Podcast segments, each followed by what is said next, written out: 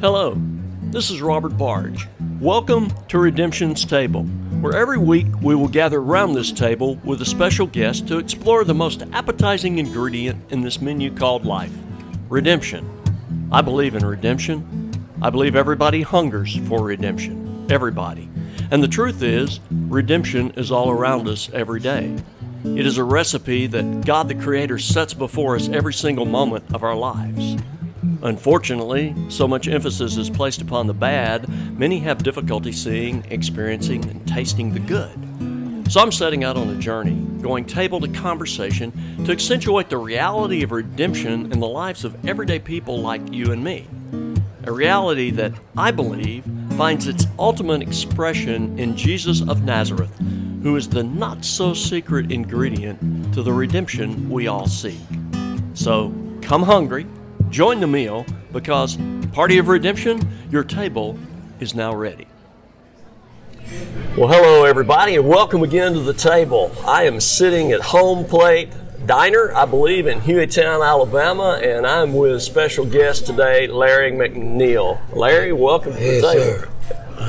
Good to have you to the table today. Yes, sir. It's good to be here you are here, you're kind of like third generation to this podcast because back last year I had a conversation with Reverend Arthur L. Price Jr., pastor of 16th Street Baptist, Birmingham, and I asked him when I was finished, recommend someone to come to the table to share their story. He recommended Norman Askew.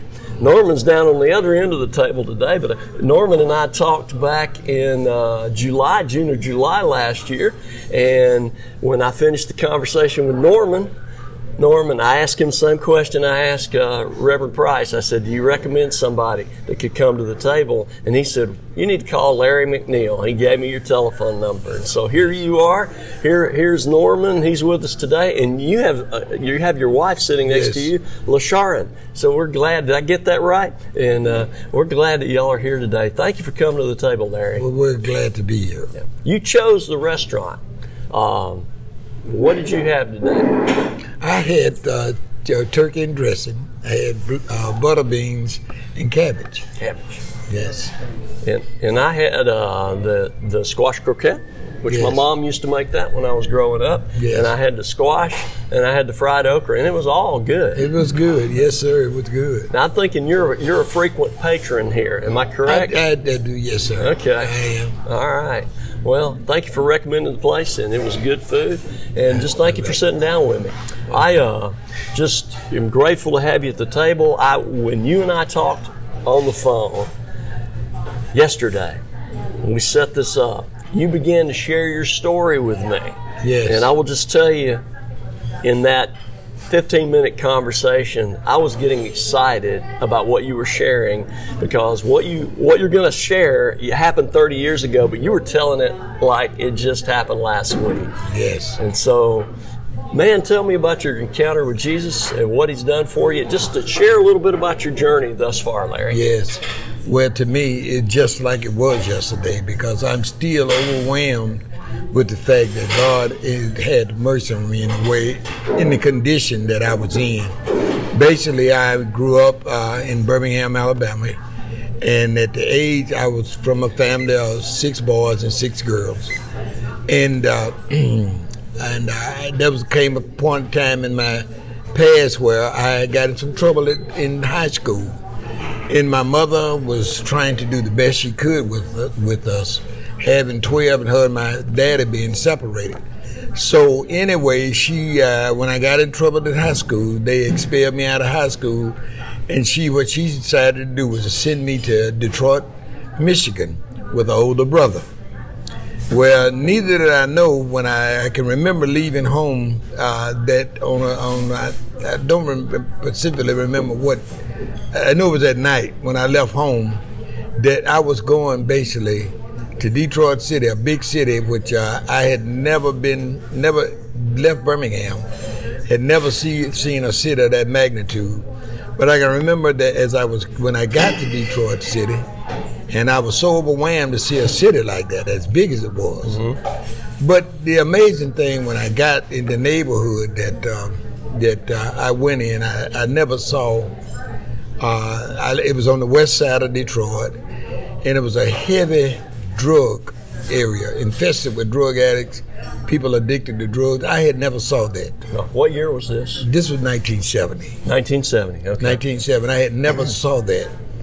And uh, when I, I, so when I got there, my brother talked with me, and he told me, and I was wondering what what school that I was going to be going to, and he told me that basically, you're not going to school, that you're going to help me in my drug business. Wow. So you thought you were going to go to school? Right. You got that surprised. I was going to school. I got a surprise. Wow.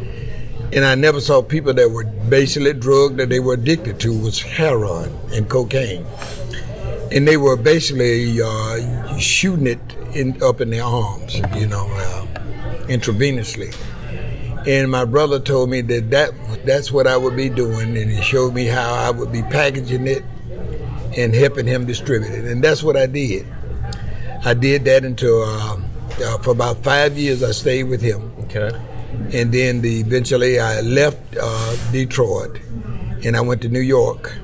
Uh, I got uh, I, I met my first wife in Detroit, and we left Detroit and we went to uh, uh, New York City. Okay. And in the process of going there, well, we, no, we went to Syracuse, New York, and then from the uh, from Syracuse, New York, we got involved in um, in uh, a lifestyle that uh, just was far away from God. We got involved in prostitution and all of that, and uh, and so from there, I um, about 15 years, I stayed in that. Uh, in you know, it's kind of like. Uh, uh, making that transition from that time from from Detroit to New York and in the area when coming into Harlem, New York. And at that time, Harlem, New York was just filled with uh, most of the people. That, that's just the way they live. Right. It was just prostitution, drugs, you know, thievery. That's the kind of you know life that we basically live. Okay. We became a family of people that committed crimes of that magnitude Okay. are living that way.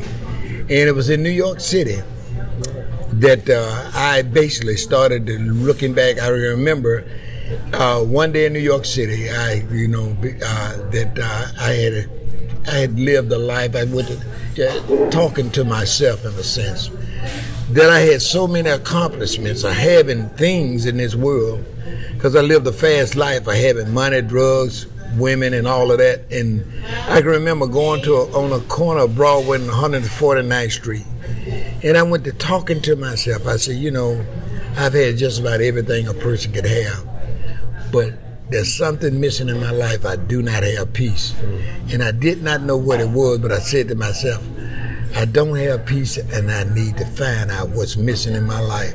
Wow. Well, I stayed in that condition, going in and out, living a life of crime. I, my arrest record in New York, I might have had about 25 arrests in New York.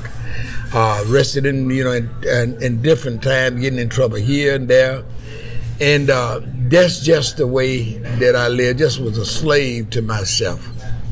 And uh, I can remember that uh, I got out of Rikers Island prison in New York, and I, I was living on a, on uh, Lenox Avenue at 132nd Street. Uh, it was a hotel there, and uh, I was interacting back and forth with my parents.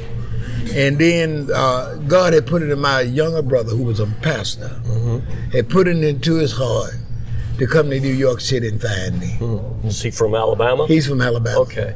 He got in the car. He told me that uh, he told my mother and he told my sister and them he was coming to New York and find me. That God had put in their heart. Did he know where you were at all? He didn't know. He knew I was in. He knew I was in Harlem. Okay. But uh, she told him, said, "Well, I can't tell you. You don't have a stationary address." Gotcha. So he got in the car with his wife and children, and my niece was with him, and they drove to New York City.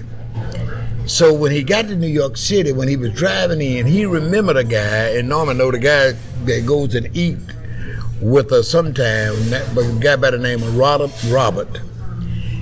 He said he prayed and asked God, said, God, can you lead me where Larry at? He said when he got off the bridge at 125th Street, he said he saw Robert Elam standing on the corner. My goodness. And he said, he asked Robert, he said, Have you seen Larry? And he said, Robert said, I can take you right to him. and say he drove Robert to where I was. And you know where I was? In the drug house. So the guys came out there and said, Larry, your brother out here to see you. I said, Well, I had another brother uh, that, that, that me and him lived in New York together. And I said, No, and I knew he was in prison in Ohio. And I said, No, what, what, what you mean my brother's out there? He said, Your brother out there with his children and everything out there. And so all of them came out of the drug house. And he had his car packed with food and stuff, and he went to giving them food and stuff, you know, out of his car.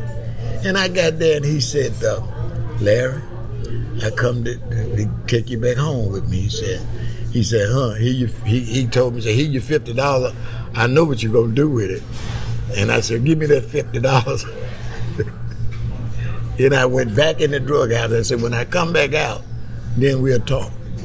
And so he told me that, um, Larry, I just come to offer you. You want to go? to come pick you up and you take you take you back home with me. And I said, uh, I sit and I thought, well, New York was, you know, the way I lived, New York was the place you wanted to be. It was a mm-hmm. fast life. I never thought I'd come back to Alabama. Mm-hmm. But God had got a hold of my heart. And I said, I don't know why I'm doing it, but I'm going to go back with you. Wow. I got in the car with him. We drove back, uh, uh, heading back toward Birmingham. But he had his family, and he had, he was Jim Bakker had a place down there in which he was a supporter of that uh, place Jim Bakker had down there with the North Carolina B, uh, PTL. Mm-hmm. So in the in the process, he stopped down there at PTL, and they had a revival meeting that night. And the visiting pastor that was there preaching that night was the guy by that uh, pastor Cathedral of the Cross. Okay. Dan Roosevelt, I remember. So when he was preaching, I was sitting up in the audience, and he gave an invitation, and I looked at my brother. I said, uh, "You know, I need to go down there." Mm. And I walked the aisle, and I went down there, and uh, Dan Roosevelt laid hands on me and prayed for me.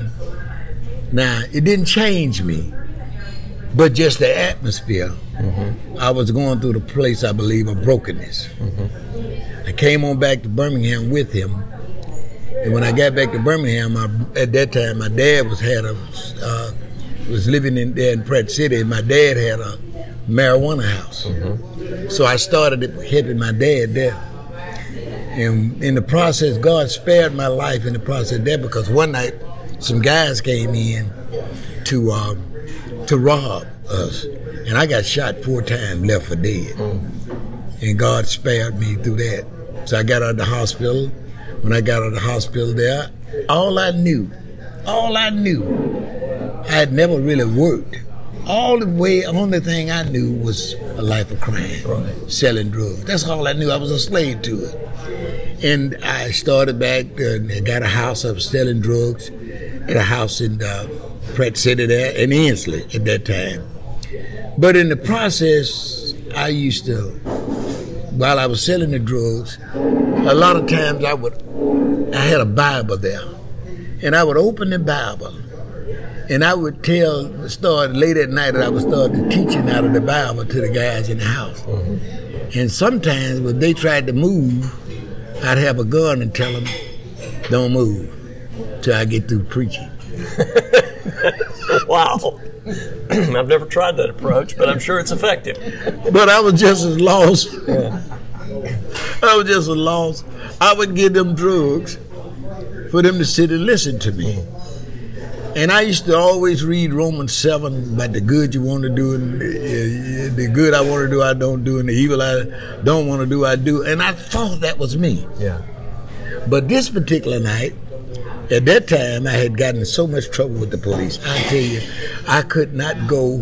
Uh, matter of fact, one of the police officers that, uh, and I feel sorry, I had a relationship with him. Mm-hmm. I even tried to witness to him after I got saved that uh, this young man that got executed mm-hmm. uh, this past last week, right. uh, the officer Carlos Owens, okay. they called him Curly. He used to stay after me, and I used to run from him every day you know, manipulate myself from trying to get away from him. But at that time, I was just getting caught time after time. And so I had about seven uh, drug cases on me, felonies. Mm-hmm. And then me and a guy got an altercation where I didn't, I really, really tried to, I was just really trying to scare him. I shot down at his foot, but I actually shot him.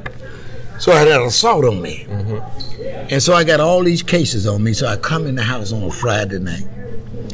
And I fixed the drugs up and distributed to the guys who are working with me in the house and uh, but I'm so depressed, and uh, I, I, I, knew that my life was coming to a, to an end. I knew, first of all, I knew I wasn't gonna get out of prison. When I went to go to court on those charges, I knew I was gonna get life in prison. Mm-hmm. So that was bothering me, and uh, so I, I, cut the drugs up on the table, and. Uh, and, uh, and and counted out how much money they supposed to brought me back from the drugs I happened to pick up that red King James Bible.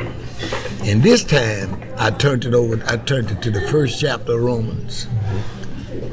And when I started reading Romans 1, when I got to verse 3, it says, verse 3, uh, uh, Jesus, verse 2 and 3, uh, 3 and 4, says this, Jesus Christ, descendant of David according to the flesh, Son of God, with power according to the Spirit of holiness, Jesus Christ our Lord.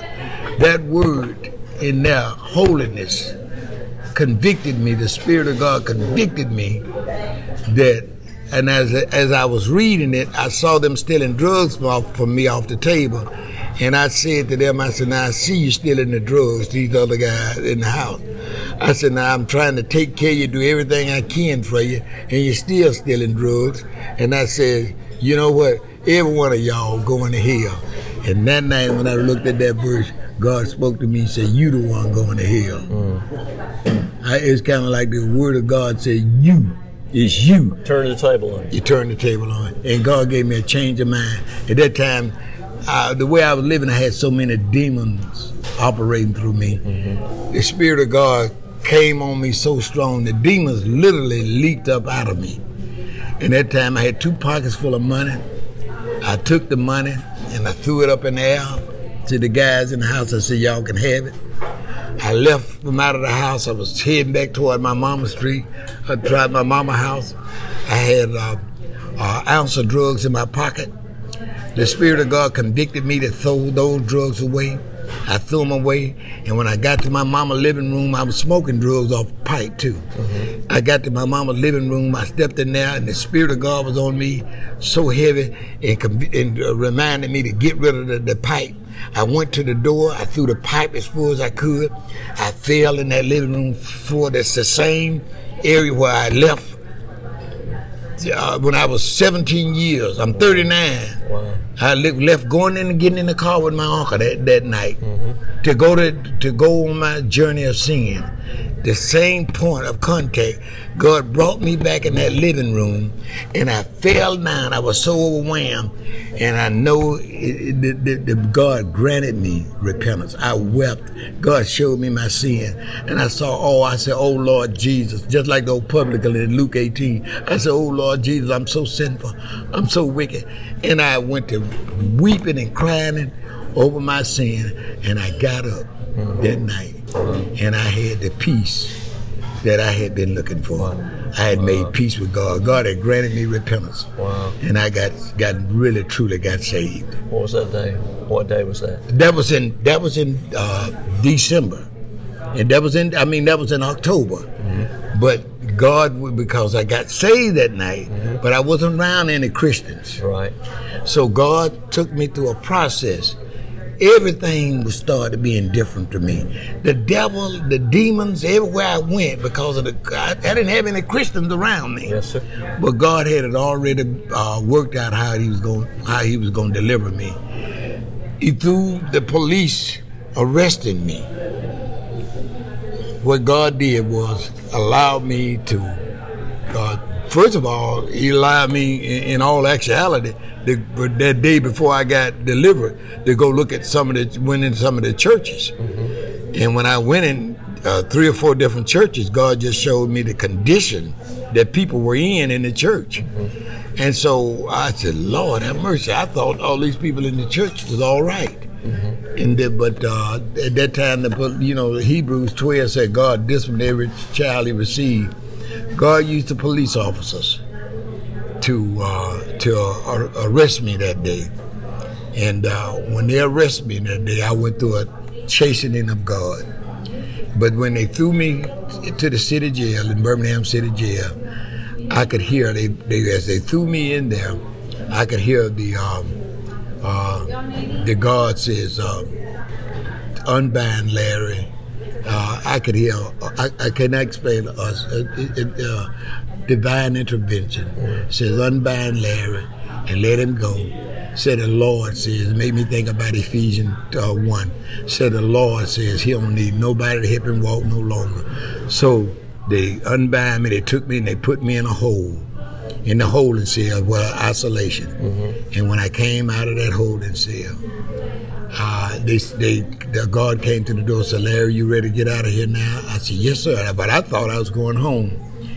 But when I stepped out, that whole area was just lit up a light that I'd never seen before. Just, just God looked like the glory of God had that cell block lit up. And I said, "Ooh, look at this light!"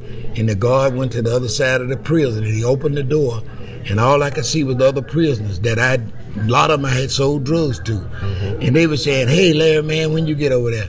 But they didn't know. But I heard the voice. They didn't. They couldn't hear what I heard. Right. And I heard a voice say to me, the softest voice you ever could hear. He called me by my name, said, Larry. I said, Yes, Lord. He said, You see him, Larry? I said, Yes, Lord, I see him. And he said, You was in that condition. I said, Yes, Lord. He said, Now that's the labor you're gonna do for me. I said, Yes, Lord, I'll do it. So he shut the door. Then they took me out to the fingerprint room. And the amazing thing about that is that when the guard asked me to sign my fingerprint card, you know, I signed it Larry McNeil. Mm-hmm. And uh, the the lady said he's he signed his fingerprint called Larry McNeil, but you and I think this is just for for me, but you wrote him up as Larry Weave. He said the guard said, I know he signed it Larry McNeil, but we're gonna book him in Larry Williams. So to me, God let me know Larry McNeil don't exist no more. Right. You, you follow me? Yes, sir. He had changed me. Like I told you, it was like it's like yesterday that me yeah. that that happened. And so when I got to the, I thought I actually was going crazy. All of this. I thought I really thought I actually was going crazy. So they, I remember they told me they were, they're going to transfer me to the uh, uh, the uh, county jail. Mm-hmm. So they put me in a car with a policeman that used to always be after me trying to catch me. Mm-hmm. So I'm in the back seat. He handcuffs me, and uh, he take he supposed to be transporting me to the county. So he looks back at me and said, "Oh, they got you again, ain't they, Larry?" And I told him, I said, "Yeah, they got me again." I said, "They won't get me no more." I said, "I've been delivered by Jesus Christ." He put his foot on the brake. He turned the car back around. He said, "Get out of the car." He said, Get out. I said, What you made me get out? Get out. He takes me back in the receiving room. He said, They said, Why you bring him back here? He said, I ain't taking that crazy man nowhere. Talking that Jesus Christ. Oh. So he wouldn't do it. He wouldn't even transport me. So another officer that knew me said, I'll take Larry over there. He took me to the city, I mean to the county. So I'm in the county jail. Mm-hmm. So you got to remember now, I think I'm actually going crazy. Yes. I mean, I can't explain all of this. So they, they had somebody to come see me. The probation officer said, Well, Larry, we're going to try to keep you from going to prison. We're going to try to get you down to Taylor Hart Hospital, where, you know, Taylor Hart is for mental people that got mental problems. So uh, I said, Well, you know, uh, you know, whatever y'all decide to do, you know. But anyway, I'm waiting to see. Uh, I'm supposed to be in the county jail, waiting to see a lady from uh, Hillcrest Hospital. She gonna evaluate me, a psychiatrist. Mm-hmm. But God didn't let that happen, cause God knew I wasn't crazy. Look, so, so I'm in the county jail. It's about seven in the morning. Courtroom don't open at nine. Norman work up there. He know that courtroom don't open at nine. So I'm laying in the bed, and all of a sudden, the Spirit of God said, "Get up." So I'm finna get these charges off you. So I, you know, as soon as he said that, the light came on in the cell, and my feet hit the floor, and the guard says, "Larry," says, "Get ready. You going to court." So I gets down in the courtroom. He walks me to the courtroom. Don't put me in no handcuffs, and that's that's out, that's normal. They walks me in the courtroom. I'm there in the courtroom. Nobody's in the courtroom but me, the stenographer, my lawyer. I had a lawyer by Lewis, uh, Lewis Wilkinson. God bless him. He, he passed now, mm-hmm. but he was a lawyer I lived that we you use when you live in. He's pretty good if you're living in a criminal life to help you get out of jail. Lewis Wilkinson, the stenographer, and the bailiff, and the judge, the district attorney is not there. Mm-hmm. So the judge says to me, says um, when I get before him, says uh, it's seven in the morning. Seven in the morning. He asked me, he said, Larry, did you shoot Dexter Brown? Normally, I, you know, I, out of my old nature, I would have lied. I wouldn't have never admitted to that. You know, I'd say, I ain't do it, you know. but uh, but I told the judge, I said, yes, Your Honor, I did it. I shot it. He said, you got a number of drug cases on you. I said, yes, sir. He told the bailiff, he said, go get all Larry drug cases. And so he went and got them. And I'm sitting there waiting and he brought the drug cases to the judge, and the judge is looking at him, and I can see the judge in the position of God, mm. in a sense. And this is the word the judge said to me. He said, son, the judge called me son. Mm. Son, they were just catching you time after time, wasn't it? I said, yes, sir. He said, well, I'm going to give you 15 years for this uh, assault charge you got for shooting that guy. Mm-hmm. And I just had shot him in the feet. He said, but I'm going to give you, and I'm going to give you 15 years, and you got seven drug charges as felonies, possessions. I'm going to give you 15 years on each one of those.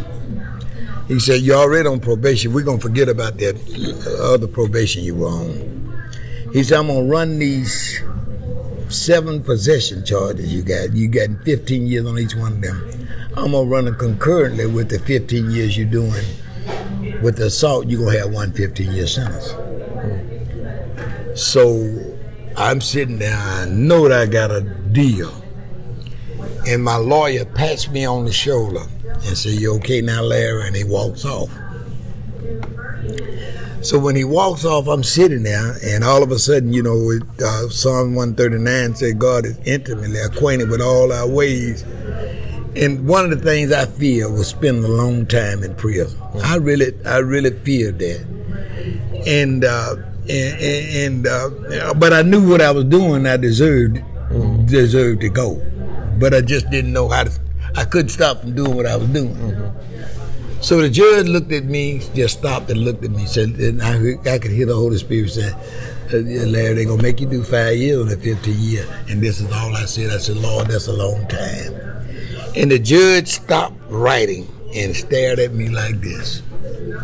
Looked at me for about a, about a minute. And he said, Larry, he says, uh, did I split your last sentence? I said, yes, sir. And he said, I, I, he, he, he, he picked up the phone. He called the district attorney.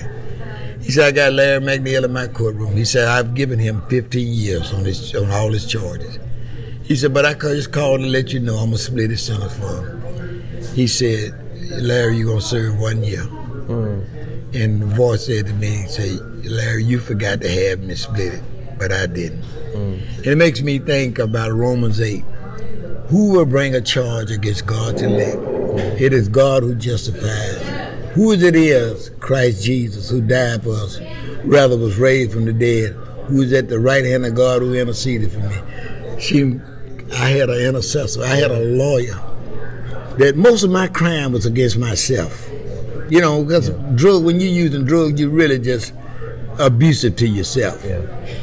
And that's what God basically had mercy on me And the judge said, "Now, if you come before me again, I'm gonna give you life." And you know, Alabama has a three-time mm-hmm. loser strike. But I knew when I went to that prison, I went there. God had some men from Precepts Ministry because He had gave me this great responsibility. Mm-hmm. Because you got to remember, He showed me those men in jail. Right. It's kind of like calling. He, he Gave me a a calling. calling, Yeah. something that I couldn't go back for. I, even now, even now, it's still in my mind. I got to. I still have to be faithful to the Lord. Even now, even now, He gave me an edge. Really, Yeah. I didn't see Him as Peter and them. Yeah. You know, they saw Him, Yeah. but I had the same calling that they had. And so, uh, in a way, when I got to that prison, God had a ministry there by the name of Precept Ministry, and they taught you how to study the Bible. And I started learning how to study the Bible. And since then, since I, I can remember coming out of that prison, walking out of that prison, I knew that I, I that I was a changed man. Mm. And since then, I've made myself available. I I started doing prison work. God totally been putting my life back, back together, piece by piece. He's been putting myself, my life back together. I preached in Africa six times, Dominican Republic, Lima, Peru. I've been, in, I just left my last trip to India, and uh, I've been in the Ukraine. I've been there three times, helping churches and helping orphanages, you know, just serving the Lord, whatever doors, opportunity God has given me. You know, so uh, that's my story. Wow. Amen. Wow. As I hear you share, you know, several things have come to my mind. First, when your brother came to New York City to find you, I once, there was a brother at Brother Bryan Mission that I saw in Montgomery, Alabama, and I prayed, Lord, help me find him. And Lord, I got off the exit, found him just that quick, and I was, I saw that as a huge God thing. Well, Montgomery's not that big, but I've been to New York City. It's huge. Yeah. And for your brother to find you that quick, that's a wow. Yes. And that's a following up after you recognized and been praying. I have no peace. Yeah. I want to find where peace is. And your brother comes there, brings you back to Alabama. And then when I hear how in the very place where your journey began, Oh, yeah. it was a, you know in that you know God takes places in our lives where where the enemy hurt us Right. uh, and he redeems those places Mm-hmm. and sometimes he allows us to step back in those very that very spot to see how he can turn things around Yeah, oh, better. yeah. and then to hear what happened in, in the courtroom Oh, yeah. and, and it's just amazing and then how god has used you since Yes. yes, I would to sit here and say that God didn't do that, it wouldn't be given to God. God takes all the glory for that. God did all of that. God, that was God work of redemption in Larry McNeil's life.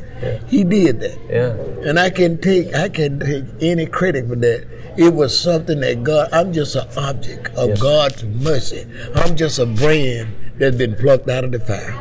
I have the, the, the fact that even meeting Norman in New York, our meeting together, similar, the same thing, doing the same kind of work Yeah. that we do. It's no, it's, that's God.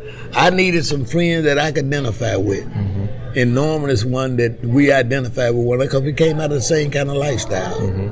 Which you know what I mean, which Mm-hmm. Yes, is sir. very helpful, very supportive to me, in you know, in helping, uh, encouraging one another. You know, if you had someone come to you now and they, let's say they, they hear your story Mm-hmm. and they are where you were when you cried out there in New York City you're like I don't have peace Right. I don't have peace if somebody came to you if somebody came to you now and said I don't have peace what are you going to tell them I would tell them the re- the peace that they're looking for.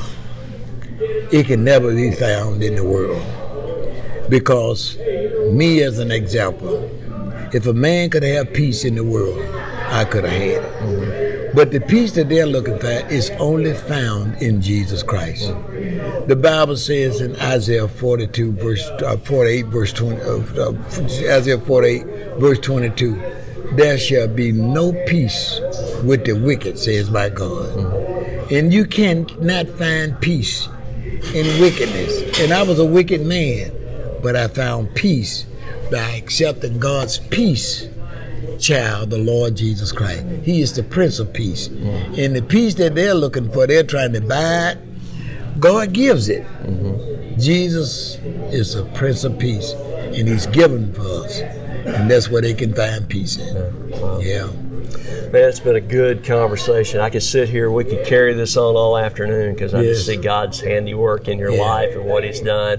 And I just want to thank you for being willing to come. And once again, you, as you've shared, you've, you've shared your testimony all around the world. Oh, yeah. Uh, but to share, you know, for those who are listening into this podcast or who may find this podcast, uh, I just want to thank you for being here. I want to thank Norman for recommending you, and uh, it was a pleasure to meet you. I look forward to continuing this friendship. Yes, As I told Norman, I said there may be future podcasts where we come back together and talk about, you know, continue to talk about what God has done. Yes. But we'll, uh, you know, we'll we'll talk a little different. We'll talk. We'll share different portions of our story. Yes, sir. I, I love the opportunity God grants us to step into other people's stories. yes. And just if we're paying attention, Yes. He'll lead us to uh, those who need to hear our story, but also those that we need to hear their story. Exactly. Yeah, so, Yes. well, Larry, man, thank you for coming to the table. And thank you for allowing me to share with you. And I pray that God will use this to help somebody. Yes, sir. to let them know that there's nobody that without hope. Because I was a hopeless man. I just looked back and realized that I couldn't make anything work, but God can make it work. Yeah. Yes.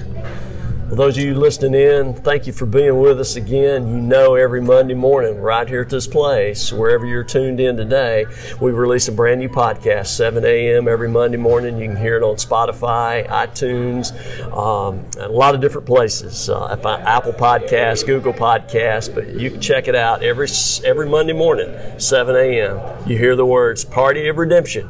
Your table is now available. And until next week, folks, we'll see you then. Thank you again. Amen. Bye bye. All right, there, brother.